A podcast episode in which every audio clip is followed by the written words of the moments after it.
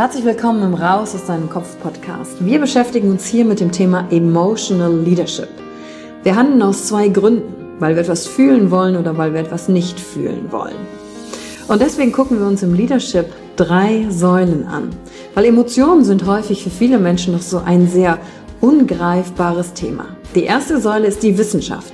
Wir gucken uns an, was passiert mit den Emotionen im Körper, was wollen sie uns sagen, welche Bedürfnisse erfüllen sie uns und was passiert dann vor allen Dingen auch im Gehirn? Jetzt kommt die zweite wichtige Säule, das Ich. Wie ist es für dich persönlich?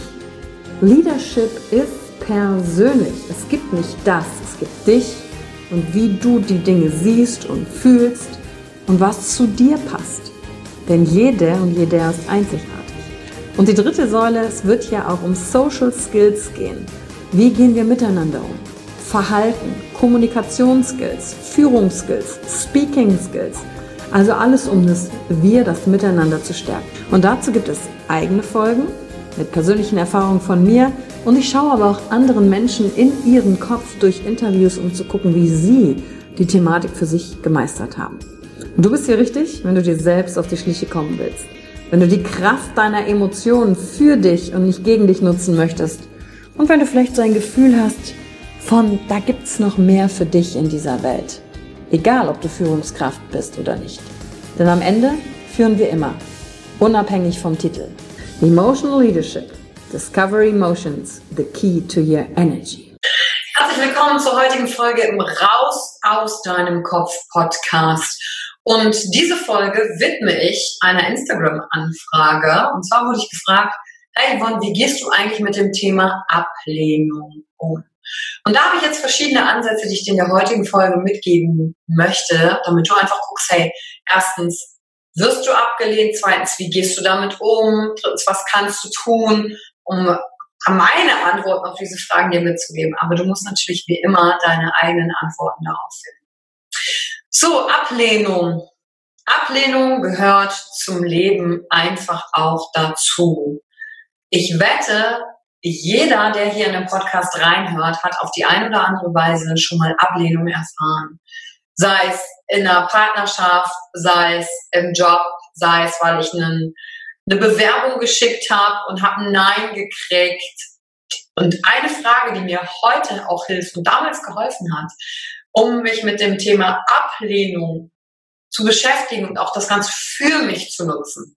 Vielleicht hast du ja schon mal gehört, dass Dinge im Leben nie gegen dich passieren, sondern immer für dich. Angenehme Sachen wie unangenehme Sachen. Und dann frage ich mich bei Ablehnung, okay, wozu ist das gerade gut? Ähm, rückblickend auf das Beispiel mit der Bewerbung. Ich, als ich 19 war, musste ich mich ja entscheiden, okay, wo will ich mich eigentlich bewerben, keine Ahnung. Meine Mutter hat mir sehr stark geholfen. Ich habe damals mich zur Werbekauffrau beworben und dann habe ich dann natürlich einige Ablehnungen kassiert. Und in dem Moment, wo du das Nein kriegst, ist es natürlich nicht schön. Aber die Frage ist, okay, wozu ist die gut? Wozu kriege ich diese Ablehnung gerade, weil vielleicht danach was viel Besseres kommt? Nur oft weiß mein Verstand, beziehungsweise meint mein Verstand zu wissen, was gut für mich ist, und würde mir dadurch ja die Türen verschlossen halten für Dinge, die vielleicht noch besser sind. Und wenn du mal rückblickend auf Ablehnungssituationen in deinem Leben schaust, was ist aus der Ablehnung denn Positives entstanden? Welche Tür hat sich stattdessen geöffnet?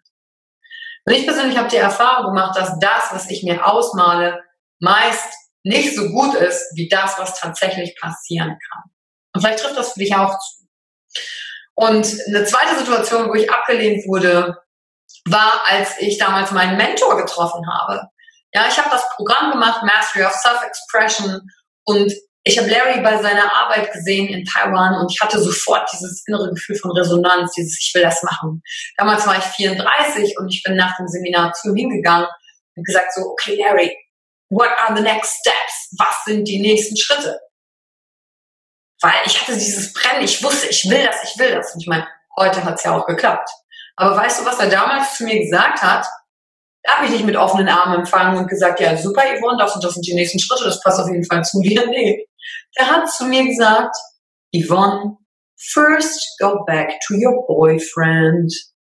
Ich sollte zurück zu meinem Freund erstmal nach Hause fahren. Und die Antwort die fand ich sowas von kacke damals, weil ich gedacht habe, ja, Entschuldigung, sieht er denn nicht, wie sehr ich das jetzt hier machen will? Und jetzt schickt er mich zurück zu meinem Boyfriend.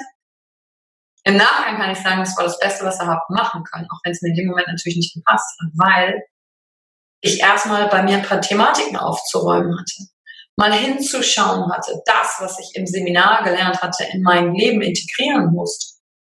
Und dann bin ich zurückgekommen. Und zurückgekommen und zurückgekommen und zurückgekommen. Das habe ich in einer Podcast-Folge schon erzählt, dass ich Larry dann sieben, acht Mal hinterhergeflogen bin, alles mitgeschrieben habe. Das heißt, die Ablehnung kam am Anfang, weil sie mir in dem Moment gut getan hat. Das konnte ich nur in der Situation nicht sehen. Deswegen weiß ich heute, okay, immer wenn eine Ablehnung kommt in irgendeiner Form, wozu ist die denn gerade gut? Sehr, sehr starke Frage für mich. Der zweite besondere Aspekt ist ähm, zu unterscheiden, ähm, worum handelt es sich eigentlich gerade? Ist die Ablehnung ein Gefühl oder ist die nur ein Gedanke? Also ist die Ablehnung etwas, was mir mein Gehirn erzählt, eine Story, die es kreiert? Oder ist es tatsächlicher Fakt und damit vielleicht auch ein Gefühl? Und da auch hinzuschauen.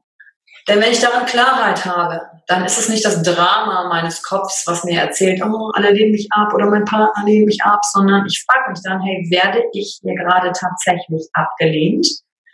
Was sind die Fakten? Oder ist es eine Geschichte, ist es eine Bewertung der Situation, die mir mein Gehirn erzählt? Da muss ich Klarheit bekommen und unterscheiden können, welche Art Ablehnung ist es. Ist es eine tatsächliche oder Made-up-Shit von meinem Gehirn. Was Ablehnung für uns besonders stark macht, ist, dass damit eine Angst verbunden ist, die Angst abgelehnt zu werden.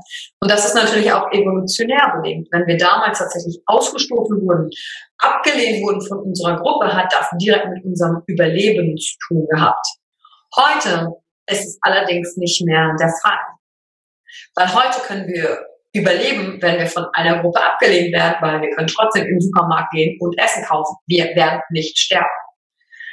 Oft hängt Ablehnung auch mit dem eigenen Selbstwert zusammen. Wie ist denn mein Selbstwert? Bin ich mimosenmäßig drauf und sehe in allem immer nur Ablehnung und ich bin ja schuld? Wie hängt das mit meinem Selbstbild zusammen? Das ist die nächste wichtige Frage, die du dir stellen kannst, die man sich grundsätzlich stellen kann wie ist es denn um meinen Selbstwert bestimmt? Und ist vor allen Dingen, ist vielleicht nur eine Angst vor Ablehnung, aber gar keine tatsächliche Ablehnung. Und wenn ich die Angst vor Ablehnung, die sich ja auch oft versteckt in dem Gedanken, oh, was denken die anderen jetzt von mir? Wenn ich die abbauen will, dann muss ich natürlich meine Selbstachtung und mein Selbstwertgefühl stärken. Und das kriege ich nur hin, indem ich für mich einstehe, Dinge sage, mich expresse, ausdrücke, raus aus dem Kopf komme, was mit mir gerade ist, um zu erfahren, es ist für mich gerade, wie es ist. Und damit ist es da und mehr nicht. Und ich muss nichts rechtfertigen. Die nächste Frage in Bezug auf das Thema Ablenkung ist, wenn du das Gefühl hast, du wirst abgelehnt, unterscheiden zu können, ist es tatsächlich der Fall oder ist es das Drama deines Kopfes, hinzugucken bei den Fakten, wie äußert sich denn die Ablehnung deiner Ansicht nach? Stoße ich auf Ablehnung, wenn ich zum Beispiel etwas äußere, meine Meinung kundtue? Wie reagiert dann mein Partner oder mein berufliches Umfeld? Sprechen die anderen dann gegen mich und meine Meinung? Und dann ist auch die Frage, warum wird vielleicht dagegen gesprochen? Und dann gilt es da auch wieder verschiedene Ebenen zu unterscheiden lehnen die mich als Person ab, dann hat es mit meiner Identität zu tun. Oder lehnen die mich nicht ab, aber nur die Meinung, die ich vertrete oder das Verhalten, was ich an den Tag lege. Und da auch hinzuschauen, wenn du Klarheit da reinbekommen willst. Um welche Ebene der Ablehnung handelt es sich? Hat es mit meiner Identität zu tun? Oder nur mit meinem Verhalten in dem Augenblick? Das Verhalten eines Kindes kann ja abgelehnt werden, dadurch wird das Kind aber nicht abgelehnt, weil es zum Beispiel irgendwas gemacht hat. Greift das Kind als Person nicht an, sagt aber ganz klar, hey, dein Verhalten kann ich nicht billigen. Dich als Mensch liebe ich trotzdem weiterhin. Das eine hat mit dem anderen nichts zu tun. Da eine Unterscheidungsgenauigkeit hinzubekommen. das bringt auch wieder Klarheit und holt dich raus aus dem Kopf. Eine private Situation von mir war zum Beispiel, ich habe ja eher eine laute Stimme und bin auf der Bühne auch laut, nehme jetzt gerade heute mir auch besonders viel Raum ein. Und ich hatte mal einen Freund in einer Beziehung, der hat immer, wenn ich gesprochen habe, am Anfang nicht, noch alles rosa Wolke, aber nach einer Zeit immer das Gesicht verzogen, wenn ich was gesagt habe. Weil ich ihm zu laut gesprochen habe, weil er selber aus dem Umfeld kommt, wo alle immer ganz klein gehalten wurden, angepasst wurden und ja nicht auffallen.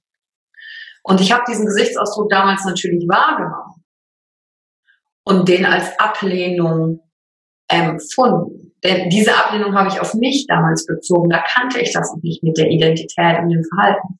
Und dann ist die Frage, wie gehe ich damit um oder wie bin ich mit mir umgegangen?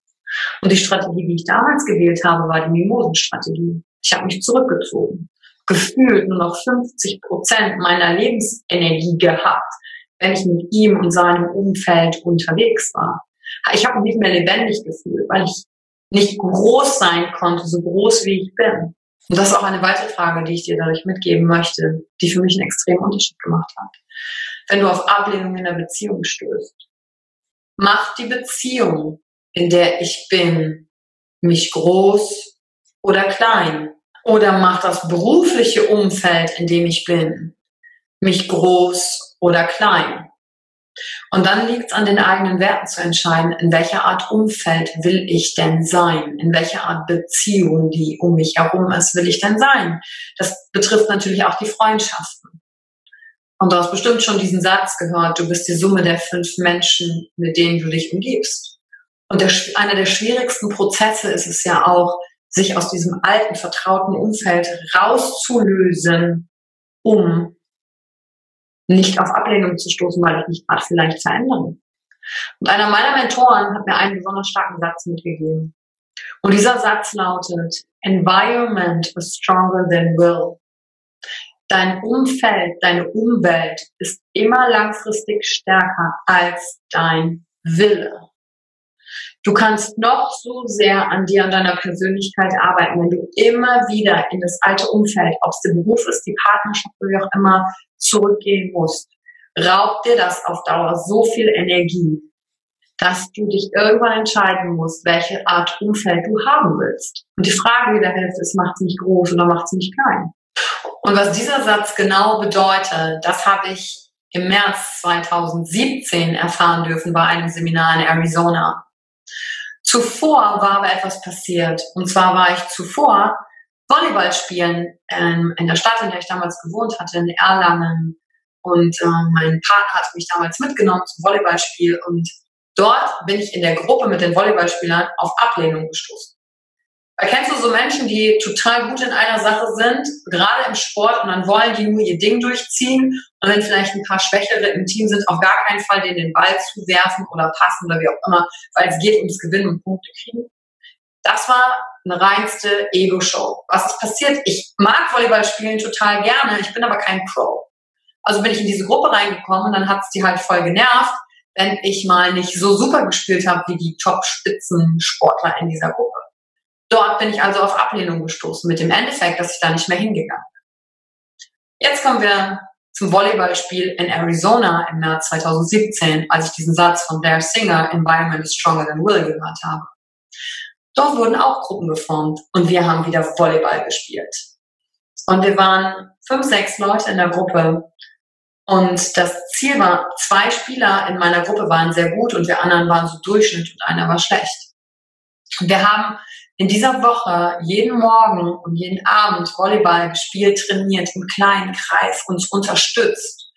Und dort habe ich erfahren, dass innerhalb von fünf Tagen meine Fähigkeit, Volleyball zu spielen, sich so maximal verbessern konnte, weil der Rahmen für unser Spiel ein ganz anderer war.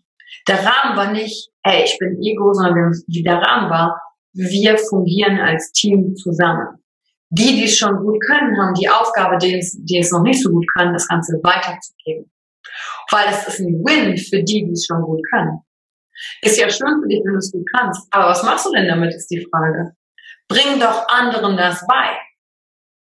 und dadurch besser zu werden. Und nach diesen fünf Tagen waren wir so super und es hat mir so Spaß gemacht, mit denen zu spielen. Und dann habe ich mich an diese Situation in Erlangen, an diese, an diese Volleyballgruppe erinnert. Und dann habe ich gedacht, krass, die haben in Erlangen damals nicht verstanden, was wirklich Teamwork ist. Sondern da ging es um jeden Einzelnen, wie wundertoll er doch ist. Und nicht, wie wir gemeinsam als Team richtig geil zusammenspielen können und vor allen Dingen dann auch noch punkten können und gewinnen können. Mit dieser Einstellung hätte ich jetzt natürlich zurückgehen können und dem Umfeld im Erlangen sagen können, pass mal auf, es liegt ja auch an euch und der Punkt ist, missionieren bringt ja gar nichts. Entweder sind Menschen offen dafür, zu sagen, wir unterstützen uns gegenseitig und Ablehnung hat bei uns äh, gar keinen Raum oder eben nicht. Deswegen ist es doch cleverer von mir, wenn ich mir einfach ein anderes Umfeld suche, wo diese Werte, die auch viel besser zu mir passen, noch gelebt werden. Deswegen ist es doch viel besser, wenn ich mich dann entscheide, dieses Umfeld zu verlassen, statt zu missionieren, was eh keinen Sinn macht. Und dann in dem richtigen Umfeld wieder unterwegs zu sein. Und das Schöne ist, mein Volleyballbeispiel lässt sich natürlich auf alle Bereiche des Lebens übertragen. Frag dich einfach nur, will mich mein Umfeld größer oder kleiner? Und die Frage ist, was willst du? Welche Art von Umfeld möchtest denn du?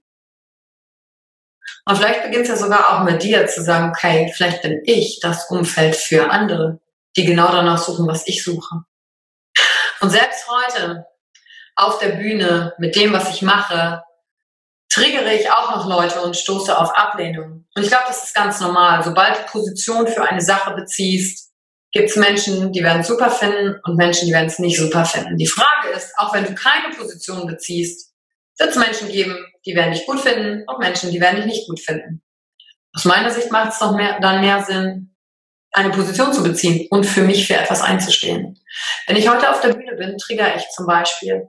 Ich habe ganz oft das Teilnehmer nach dem Seminar, also Masterclass zum Beispiel, wenn ich moderiere oder beim, beim Seminar mit Tobi, später zu mir kommen, hauptsächlich interessanterweise übrigens auch Männer, die dann nach dem Seminar sagen, boah, Yvonne, krass, am Anfang hast du mich total getriggert, hast mich total genervt. Davon kriege ich ja nichts mehr mit, ne, weil ich mache einfach mein Ding, mache eh mein Ding. So, triggern tue ich halt Leute. Und dann sagen die, dann kriege ich oft zu hören, weil du hast mich getriggert, weil du dir den Raum nimmst und die Stärke, die ich mir gerne nehmen würde. Hey, und das ist doch okay, dafür sind doch auch andere da. Wenn Leute mich ablehnen oder ich irgendwas in denen triggere, heißt das ja auch, es hat was ja auch mit denen zu tun. Und dann gibt es die, die offen sind, da reinzuschauen und die, die eben nicht offen sind und das dann abtun. Und das ist doch okay. Und so können wir uns gegenseitig Miteinander aneinander rein und damit auch wachsen und uns weiterentwickeln. Das war's zur heutigen Folge und ich hoffe, du konntest wieder einiges für dich mitnehmen. Ich freue mich auf deine Bewertung. Das ist mir nämlich wirklich super wichtig, denn wenn die Inhalte dir bisher irgendwie was gebracht haben, schreib eine Bewertung, setz dich hin, denn da draußen sind noch so viele Menschen, die sagen, Mensch, ach, endlich ist das mal ein Zugang zu der Thematik oder ich weiß nicht, mit wem ich drüber reden soll. Den hätte vielleicht die heutige Folge was gebracht und deine Bewertung macht darin den Unterschied. Und schreib mir auch gerne auf Instagram und YouTube. Du weißt es schon, wenn du ein paar Folgen gehört hast. Mich interessiert, was sich bei dir im Leben verändert, welche Kleinigkeiten du umsetzen kannst. Vielleicht welcher eine Satz aus dem Podcast für dich einen Unterschied gemacht hat. Und ich freue mich, dich natürlich beim nächsten Emotional Experience Day zu sehen, der in 2020 stattfinden wird. Und ich freue mich natürlich auch, wenn du sagst, ich möchte tiefer in die Thematik einsteigen weil der Online-Kurs steht da jetzt kurz vor der Tür. Und vielleicht ist es genau das Richtige für dich, um dich wieder neu zu entdecken. Rediscover You. In diesem Sinne, raus aus deinem Kopf und bis zur nächsten Folge. Danke, dass du dir heute die Zeit genommen hast, reinzuhören. Die Folge hat dir gefallen? Dann lass mir doch eine Bewertung da. Schreib mir auf Instagram auch, wenn du einen Wunsch für eine eigene Folge hast. Und teile die Folge mit jemandem, der dir wichtig ist, wo du denkst, ah, der oder sie könnte davon profitieren.